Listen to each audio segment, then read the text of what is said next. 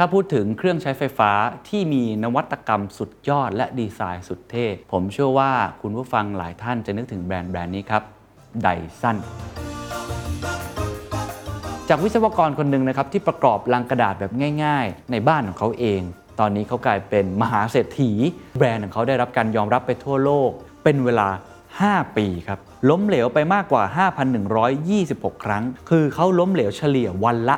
2-3 ครั้ง นี่คือจุดเริ่มต้นของเครื่องดูดฝุ่น ไร้ถุงเก็บฝุ่นเครื่องแรกของโลก ผมคงต้องฝากคำพูดคำพูดหนึ่งนะครับ จากคุณเซอร์เจมส์ไดสันเองเลยนะครับเขาบอกเอาไว้อย่างนี้ครับว่า This is the Standard Podcast. Eye opening for your ears. The secret sauce. สวัสดีครับ ผมเคนนักครินทร์และนี่คือ The Secret Sauce Podcast What's your secret? ตามคำเรียกร้องนะครับกับงานฟอรัม The Secret Sauce Strategy Forum 2022 ที่จบไปแล้วนะครับ หลายคนบอกว่าซื้อบัตรไม่ทัน อยากจะชมย้อนหลังทำอย่างไรดี ก็เลยเปิดขายบัตรให้ชมย้อนหลังกันนะครับ วิธีการง่ายมากครับก็คือเข้าไปที่เว็บไซต์ zipeventapp.com นะครับในนั้นจะมีเมนูเขียนว่า The Secret Sauce อยู่ เปิดขายบัตรในวันที่ 21 กันยายน จนถึงวันอาทิตย์ที่ 10 ตุลาคมแค่ 20 วันเท่านั้นนะครับ บัตรราคาเดียว 1,500 บาทนะครับ โดยที่ผู้ที่ซื้อบัตรในรอบนี้สามารถรับชมย้อนหลังได้ถึงวันที่ 13 พฤศจิกายน 2564 สำหรับหลายท่านที่ซื้อไปก่อนหน้านี้แล้วนะครับก็คือบัตรที่ชมสดเนี่ยก็สามารถขยายเวลาในการรับชมถึง 13 พฤศจิกายนได้อีกนะครับย้ำอีกครั้งครับ โอกาสสุดท้ายจริง ๆ ไม่อยากให้คุณพลาดนะครับ เพราะว่าตอนที่เราหยุดขายบัตรไปเนี่ยมีคนเรียกร้องมาเยอะจริง ๆ นะครับ ใน inbox เนี่ยเป็นร้อยเลย แล้วก็เลยจัดการเปิดให้อีกครั้ง ครั้งนี้ครั้งสุดท้ายจริง ๆ นะครับ ยิ่งซื้อเร็วก็ยิ่งมีเวลาดูได้นานนะครับ และผมเชื่อว่านี่คือคัมภีร์กลยุทธ์ในการฝ่าฟันวิกฤตจาก 8 ผู้บริหารตัวจริงที่น่าจะมีประโยชน์กับทุกท่านครับ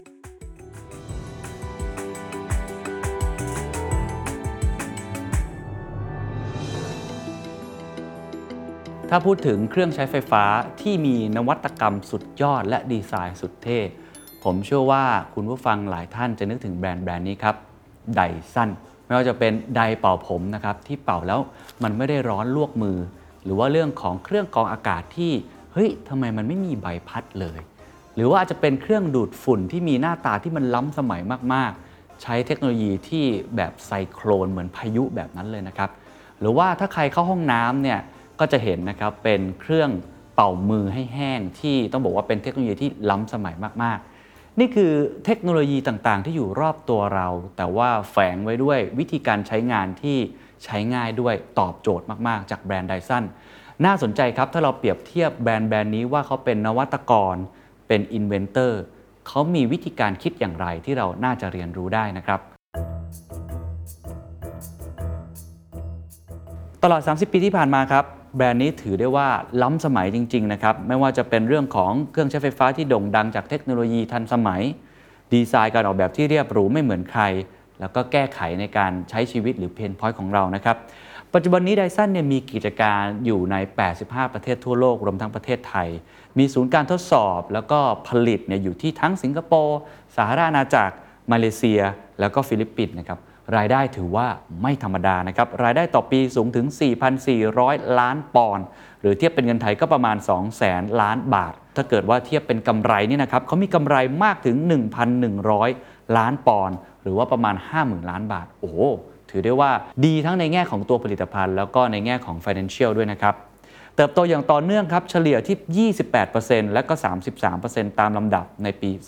2018 ส่งผลให้ผู้ที่เป็นผู้ก่อตั้งก็คือคุณเซอร์ James Dyson เนี่ยนะครับกลายเป็นมหาเศรษฐีอันดับต้นๆ ของโลกเลยทีเดียว อยากรู้ไหมครับว่าจากจุดเริ่มต้นของเขาเริ่มต้นมาได้ยังไง ไอ้เครื่องดูดฝุ่นไร้ถุงเก็บฝุ่น ที่ถือได้ว่าเป็น product champion แรก ๆ ของเขาเนี่ยมันมาจากไหน และอะไรคือสูตรลับที่เราสามารถเรียนรู้จากเขาได้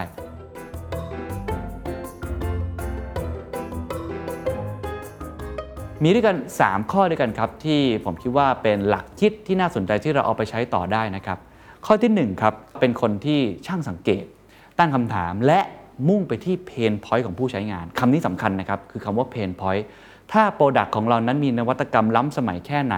ดีไซน์จะสวยแค่ไหน ราคาจะคุ้มค่าแค่ไหน แต่ถ้ามันไม่ตอบโจทย์ pain point มันก็ไม่มีประโยชน์ครับ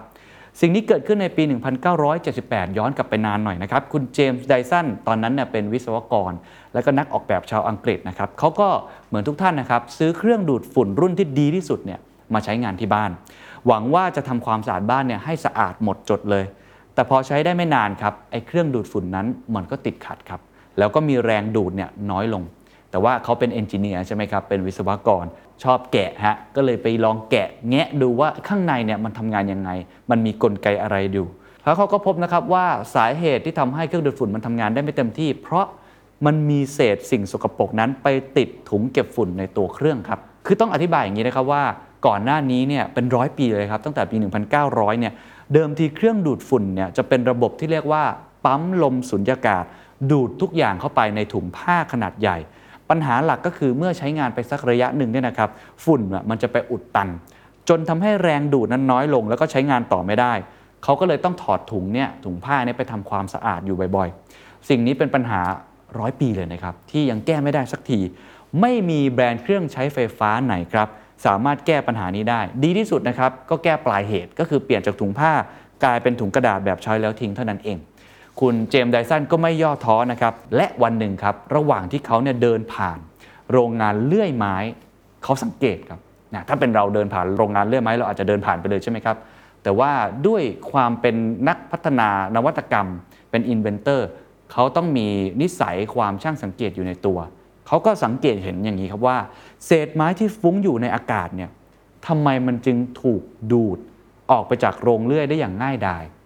พอไปดูครับก็พ้นพบว่ามันคือเครื่องจักรขนาดใหญ่ชนิดหนึ่งครับ เครื่องจักรชิ้นนั้นเขาเรียกว่า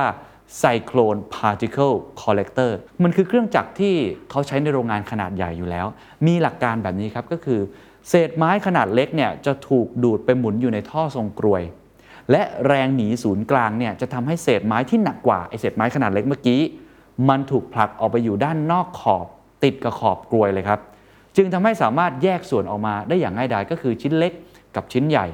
เมื่อเห็นการทำงานของเครื่องเหล่านี้ Dyson ก็เกิดความคิดที่ปิ๊งทันทีครับเขาก็เลยวิ่งกลับบ้านไปเลยนะฮะแล้วก็ไปหยิบกระดาษลังเนี่ยมาประกอบเป็นโมเดลของ Cyclone Particle Collector ที่เล็กลงเท่านั้นเองนะครับคือย่อส่วนลงมาจากที่เขาเห็น แล้วก็ใช้หลักการทำงานคล้าย ๆ กัน แล้วก็ติดไอ้สิ่งนี้นะครับเข้ากับเครื่องดูดฝุ่นที่บ้าน พร้อมกับทดลองใช้งานดู ถึงแม้ว่าต้นแบบหรือ prototype ที่ลองทำคร่าวๆเนี่ยมันไม่ค่อยสวยหรอก แล้วมันก็ไม่ได้ทำได้ดีนักอะไรแบบนั้นนะครับ แต่สิ่งสำคัญคือมัน work ครับมันใช้งานได้ ก็คล้ายๆ กับตอนที่พี่น้องนะครับตระกูลไรท์เนี่ยทดสอบเรื่องของเครื่องบินต่างๆเนี่ยมันอาจจะบินไม่ได้นานมากนัก แต่ว่ามันเริ่ม work กลไกของมันที่มาใช้เนี่ยมันน่าจะพอที่จะพัฒนาต่อได้ นี่คือจุดเริ่มต้นของเครื่องดูดฝุ่นไร้ถุงเก็บฝุ่นเครื่องแรกของโลก แล้วถือได้ว่าเป็น product champion แจ้งเกิดของ Dyson ครับก่อนหน้าจะเกิดเป็นเครื่องดูดฝุ่นเนี่ยจริง ๆ แล้ว Dyson เนี่ยเขาทำอะไรมาเยอะนะคือเป็นนักประดิษฐ์จริงๆนะครับเขาประดิษฐ์สิ่งของมากมายที่ทำให้ชีวิตของผู้คนเนี่ยง่ายขึ้น สิ่งประดิษฐ์ชิ้นแรกของเขาเนี่ยเรียกว่า ball barrow ครับเป็นรถเข็นนะครับที่ใช้ลูกบอลพลาสติก แทนล้อปกติ มันก็จะช่วยแก้ปัญหาล้อขึ้นสนิม หรือว่าล้อที่จมดินทำให้รถเนี่ยมันเข็นไม่ค่อยไปนะครับ แนวคิดเดียวกันนี้อยู่ในผลงานยุคใหม่อีกมากมาย แนวคิดแบบนักประดิษฐ์ตอบโจทย์ pain point ช่างสังเกต ยกตัวอย่างเพิ่มเติมในชีวิตประจำวันทุกวันนี้ หลายท่านไปบ้านเพื่อน หรือว่าอาจจะมีที่บ้านตัวเองด้วยนะครับ ก็น่าจะเคยเห็นสิ่งนี้ก็คือ พัดลมไร้ใบพัด ซึ่งเกิดจากปัญหาความยากในการทำความสะอาด แล้วก็นิ้วของเด็กเนี่ยนะชอบไปจิ้มใช่ไหมครับความอันตรายของใบพัดที่มันหมุนอย่างรวดเร็ว ซึ่งนอกจากไอพัดลมไร้ใบพัดเนี่ยมันจะปลอดภัยแล้วทำความสะอาดง่ายแล้ว มันเงียบ เย็น แล้วก็หลังจากนี้มันก็พัฒนาต่อเป็นเครื่องกรองอากาศฝุ่น PM 2.5 ต่างๆ ได้อีกด้วยนะครับ ความเป็นนักประดิษฐ์ที่พยายามจะพัฒนานวัตกรรม ไม่ใช่ลอยๆ อย่างเดียวแต่ตอบโจทย์เพนพอยต์หรือว่าปัญหาการใช้งานของผู้บริโภคนี้ ถูกถ่ายทอดมาสู่องค์กรของเขาครับ ดังนั้นที่บริษัทไดสันพนักงานคือลูกค้าครับ However, Dyson's made this nice and simple and easy to clean. พนักงานทุกคนจะเป็นผู้ที่ต้องใช้งานผลิตภัณฑ์ของเขาจริง ๆ หรือเป็นลูกค้าเริ่มต้นที่เราจะได้ลองโปรโตไทป์แบบใหม่ๆ พวกเขาคือลูกค้าคือผู้บริโภค และผู้บริโภคคือคนที่จะรู้ดีที่สุดนะครับว่าสินค้าแต่ละชนิดเนี่ยยังสามารถพัฒนาอะไรได้อีกบ้าง และเพนพอยต์นั้นอยู่ตรงไหน นี่คือกลยุทธ์สำคัญครับที่ทำให้ไดสันนั้นเข้าใจผู้บริโภค และสามารถตอบโจทย์ตลาดได้เป็นอย่างดีนะครับ เขาเกิดจากความสังเกต เขาเกิดจากการตั้งคำถาม แล้วก็เกิดจากมองไปถึงอนาคตอยู่เสมอนะครับว่ามันมีอะไรอีกไหมที่เขาจะพัฒนา มองเรื่องปัญหาการใช้งานของผู้บริโภคนำมาวิจัย พัฒนา แล้วก็ออกแบบเทคโนโลยีเพื่อตอบโจทย์ นั่นก็เลยทำให้ผลิตภัณฑ์ทุกชิ้นของเขาที่ผลิตออกมานั้น มันตอบโจทย์ในแง่ของความต้องการ หรือที่เรียกว่าดีมานนะครับแล้วที่สำคัญก็คือเขามีกลุ่มที่ใช้งานที่ชัดเจนมากๆครับ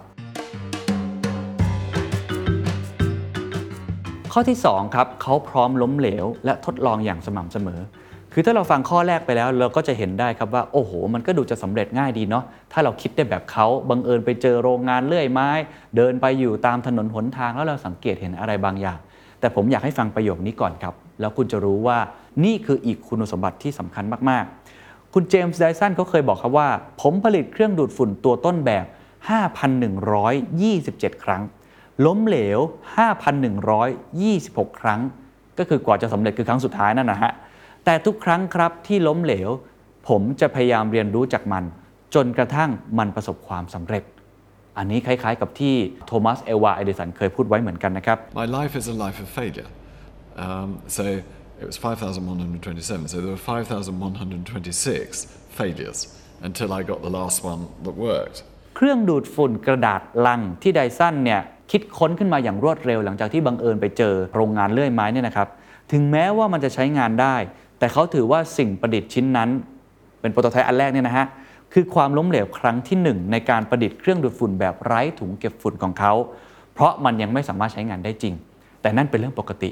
กว่าที่จะเจอของจริง กว่าเจอของที่สามารถ commercialize ใช้ในตลาดได้จริง มันต้องผ่านความล้มเหลวอีกมากมาย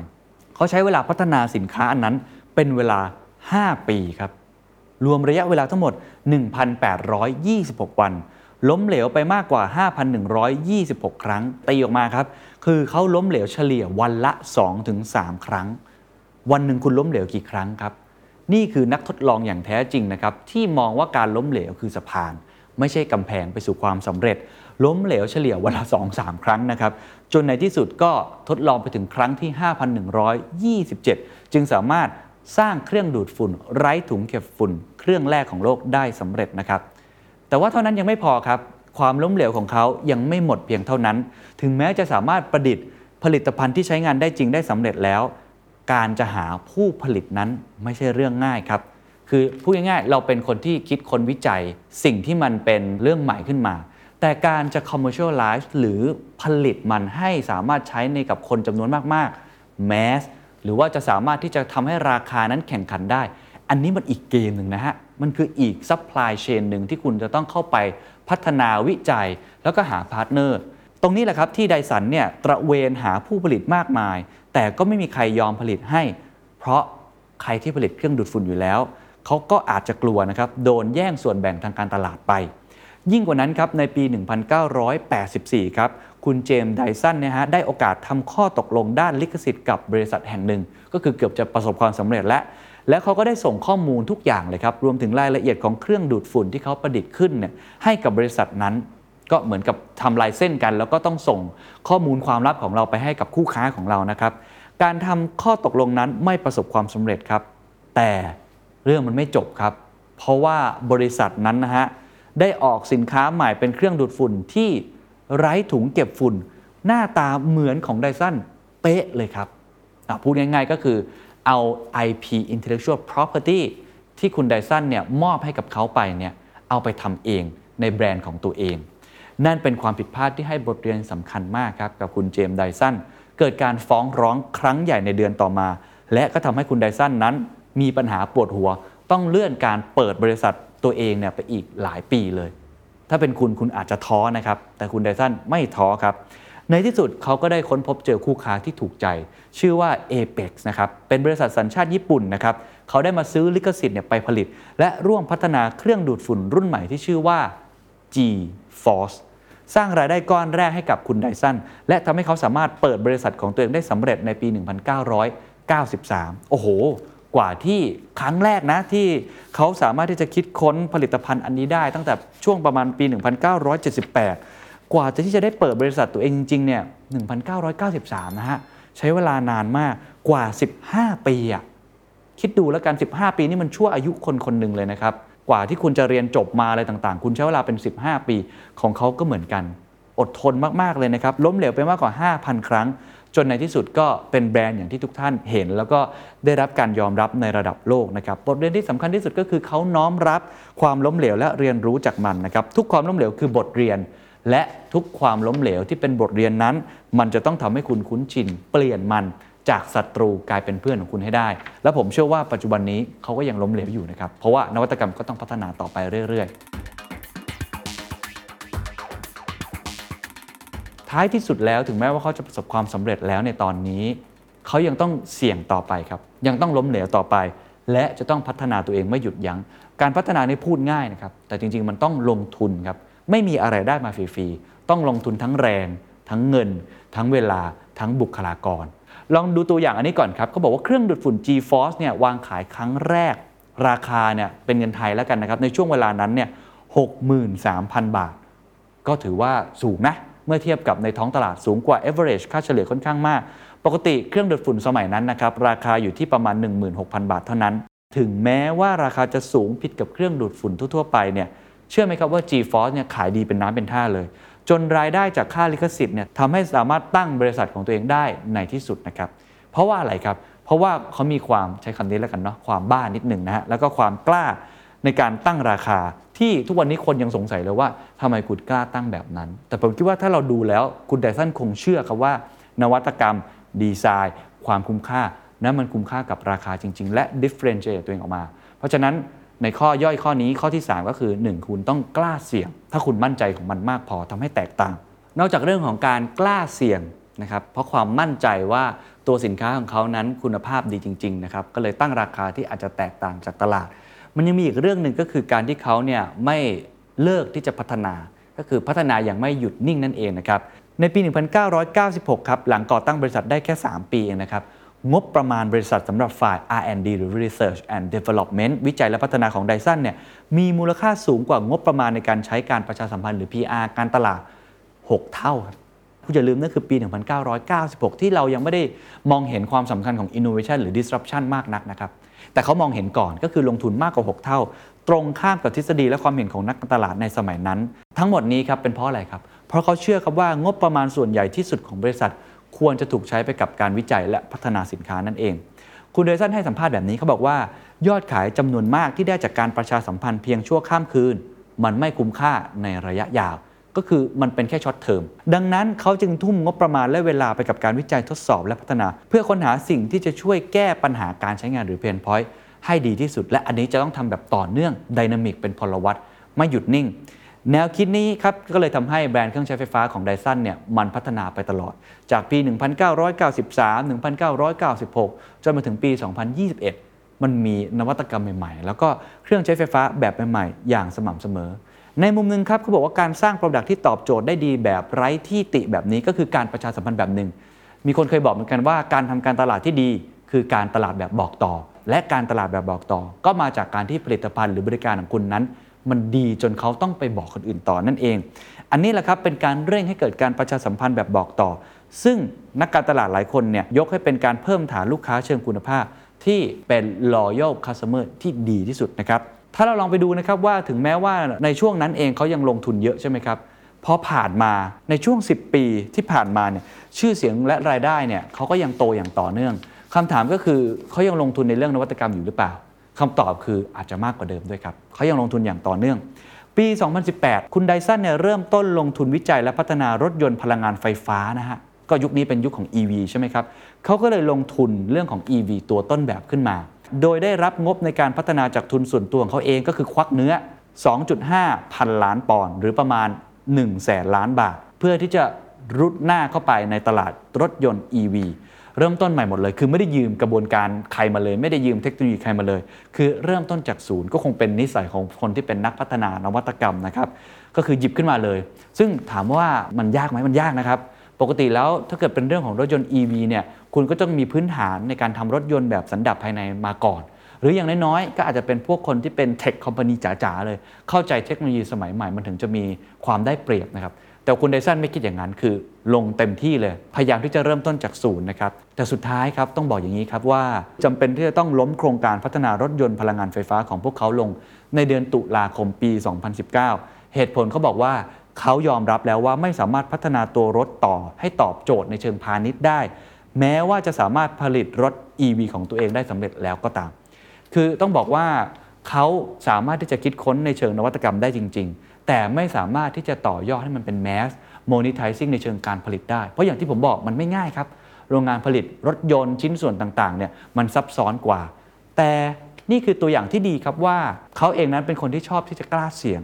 เชื่อในเรื่องการลงทุนวิจัยและพัฒนา แล้วก็เชื่อในเรื่องของความล้มเหลวเป็นส่วนหนึ่งในการพัฒนาด้วย นั่นเลยทำให้เป็นอย่างนี้ครับว่า ถึงแม้ว่าโครงการผลิตรถยนต์ไฟฟ้าจะถูกพับลงไป แต่สิ่งสำคัญที่สุดที่ได้มากกว่านั้นคือความรู้ครับ เขาได้องค์ความรู้ในการผลิตแบตเตอรี่ครับในการที่จะใช้สำหรับรถยนต์ไฟฟ้า และนี่อาจกลายเป็นจุดเริ่มต้นของการขยายโมเดลธุรกิจ เพื่อให้ครอบคลุมอุตสาหกรรมแบตเตอรี่ต่อไปก็เป็นไปได้ครับ เห็นไหมครับว่าสิ่งที่เขาทำนั้นเขาไม่ได้มองแค่ปลายทาง นี่คือคนที่พยายามที่จะลงทุนในเรื่องของการวิจัยและพัฒนา พร้อมที่จะล้มเหลว ไม่สำคัญว่าปลายทางคืออะไรสำคัญที่สุดก็คือระหว่างทางเขาได้เรียนรู้อะไรเพิ่ม และไอ้สิ่งนั้นแหละครับที่เขาสามารถเอาไป utilize ต่อ ผมเชื่อว่าเขาจะต้องใช้องค์ความรู้จากการพัฒนา รถยนต์ไฟฟ้าเนี่ยไปทำอย่างอื่นต่ออย่างแน่นอนนะครับ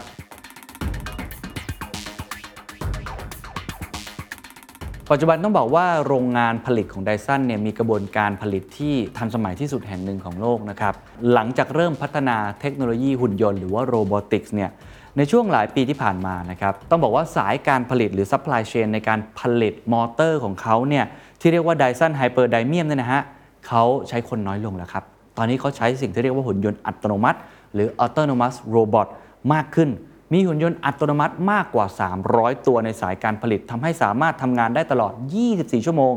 สามารถผลิตมอเตอร์ใน 1 ชิ้นได้ในทุก ๆ 2 วินาที ก็คือที่ผมเล่าอยู่เนี่ยทุก ๆ 2 วินาทีเนี่ยเขาจะสามารถจะผลิตมอเตอร์ได้ไปเรื่อยๆนะฮะ แล้วก็มียอดการผลิตมอเตอร์สะสมครบ 100 ล้านชิ้นในเดือนเมษายน ปี 2021 ที่ผ่านมา ก็คือมีการ implement เทคโนโลยี robotic เข้าไปใช้ด้วยไม่ได้หยุดนิ่งนะครับ นอกจากนี้ครับที่ผ่านมาไดซันได้พัฒนาเทคโนโลยีและนวัตกรรมจนกลายเป็นที่รู้จัก แล้วก็ได้รับการตอบรับที่ดีจากผู้ใช้งานเสมอมาครับ อย่างที่ผมเล่าไปแล้วไม่ว่าจะเป็นตัวไดร์เป่าผม Dyson Supersonic ในปี 2016 เขาใช้ digital motor ที่เร็วกว่าเครื่องเป่าผมอื่นๆถึง 8 เท่า แล้วก็น้ำหนักเนี่ยค่อนข้างเบากว่าเพียงครึ่งเดียวนะครับเมื่อเทียบกับแบรนด์อื่นๆ หรือจะเป็นตัวเครื่องดูดฝุ่นไร้สายไดซันไซโคลน V10 ที่เป็นเทคโนโลยี digital motor ทรงพลังและก้าวหน้ามาก จนไดซันเนี่ยนะครับประกาศยุติการทำตลาดเครื่องดูดฝุ่นแบบมีสายทั้งหมดในปี 2018 ก็คือเขาเปลี่ยนเขายกระดับแล้วไอ้เทคโนโลยีเก่าที่เขาเป็น product champion มาตั้งแต่เดิมแบบแบบมีสายเนี่ยนะฮะเขาเปลี่ยนแล้ว นี่คือ New Age คือยุคใหม่ของเขาที่จะเป็นแบบไร้สายทั้งหมดนะครับก็จะสังเกตได้นะครับว่าในข้อ 3 นี้ที่ผมเน้นย้ำมาก ๆ ก็คือนอกจากเขาจะกล้าเสี่ยงแล้วเขายังกล้าที่จะลงทุนในการวิจัยและพัฒนา เพราะว่านี่คือสิ่งสำคัญคือหัวใจสำคัญที่ทำให้เขามีแบรนด์จนถึงทุกวันนี้ ทุกท่านเองก็สามารถนำไปเรียนรู้ได้นะครับว่าการที่คุณจะลงทุนในเรื่องการการประชาสัมพันธ์ ลงทุนในเรื่องการตลาดก็สำคัญนะครับแต่ในลองเทอมแล้ว หรือการที่จะทำให้ผู้ใช้งานนะมี stickiness หรือติดคุณจริงๆเนี่ยหลายครั้งเนี่ยมันเกิดจากการลงทุนในเรื่องของการวิจัยและพัฒนา ให้โปรดักต์ของคุณนั้นตอบโจทย์มากที่สุดนะครับ ก่อนจะไปเข้าช่วงสรุป Key Takeaway ที่ให้ทุกท่านสามารถได้บทเรียนไปใช้นะครับ The Secret Sauce ตอนนี้ได้รับการสนับสนุนจากผู้ใหญ่ใจดีก็คือแบรนด์ Dyson นั่นเองนะครับ ก็ขออนุญาตมาเล่าถึงนวัตกรรมใหม่ล่าสุด ผลิตภัณฑ์ใหม่ล่าสุดที่ผมเชื่อว่าน่าจะตอบโจทย์การใช้ชีวิตของทุกท่านได้แน่นอนนะครับ นั่นก็คือเครื่องกรองอากาศที่เรียกว่า Dyson Purifier Cool Formaldehyde นะครับเขาใช้เทคโนโลยีการกรองอากาศที่ช่วยแก้ปัญหา และดูแลสุขภาพของคนสมัยใหม่ครับเทคโนโลยี Detect and Capture ครับทำให้สามารถดักจับฝุ่นสารก่อภูมิแพ้ไวรัส H1N1 แล้วก็ 99.95%ของสารมลพิษขนาดเล็กถึง PM 0.1 ครับ ไม่ใช่ PM 2.5 นะครับ PM 0.1 รวมถึงสามารถกำจัดสารฟอร์มอลดีไฮด์ที่ถูกปล่อยออกมาจากไม้ สีทาบ้านเฟอร์นิเจอร์ หรือแม้แต่สเปรย์บางชนิดที่อาจส่งผลเสียต่อร่างกายในระยะยาวอีกด้วย นอกจากนี้ครับเขายังมีจุดเด่นอีกอย่างหนึ่งที่เรียกว่า New HEPA Filters and Quieter นะครับ คือเป็นตัวกรอง HEPA H13 พร้อมชั้นกรองคาร์บอน สามารถกำจัดกลิ่นและก๊าซนะครับ พร้อมกับตัวเครื่องเนี่ยซีลอย่างหนาแน่นป้องกันอนุภาคละอองและสารต่างๆ ออกมาปนเปื้อนในอากาศอีกครั้ง รวมถึงการพัฒนาให้ตัวเครื่องนั้นเงียบกว่าเดิมได้ถึง 20%ครับ อันที่ 3 ครับก็ยังมีฟีเจอร์ที่เรียกว่า Air Multiplier Technology นะครับ สามารถกระจายอากาศบริสุทธิ์ให้พร้อมหมุนเวียนไปทั่วทั้งห้องได้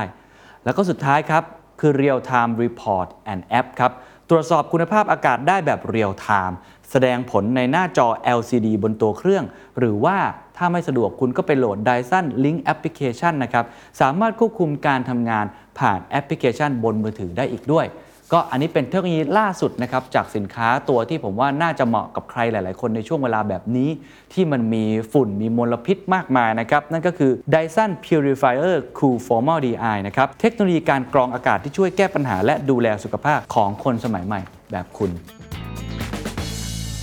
สรุปสุดท้ายนะครับ ที่เราได้เรียนรู้บทเรียนชีวิตของคุณเจมส์ไดซันหรือว่าตัวแบรนด์ไดซันเนี่ยเราจะเห็นได้เลยครับว่าเคล็ดลับที่ทำให้เขาประสบความสำเร็จ หรือแบรนด์นี้ได้รับการยอมรับอย่างไม่หยุดยั้งก็คือยังเดินหน้าต่อไปเนี่ยมี 3 ข้อด้วยกันนะครับ อันทีหนึ่1 ก็คือ pain point ครับต้องช่างสังเกตกล้าที่จะตั้งคำถาม แล้วก็มุ่งไปที่ pain point หรือปัญหาของผู้ใช้งาน ซึ่งต้องบอกว่า pain point เปลี่ยนไปตลอดในยุคนี้กับ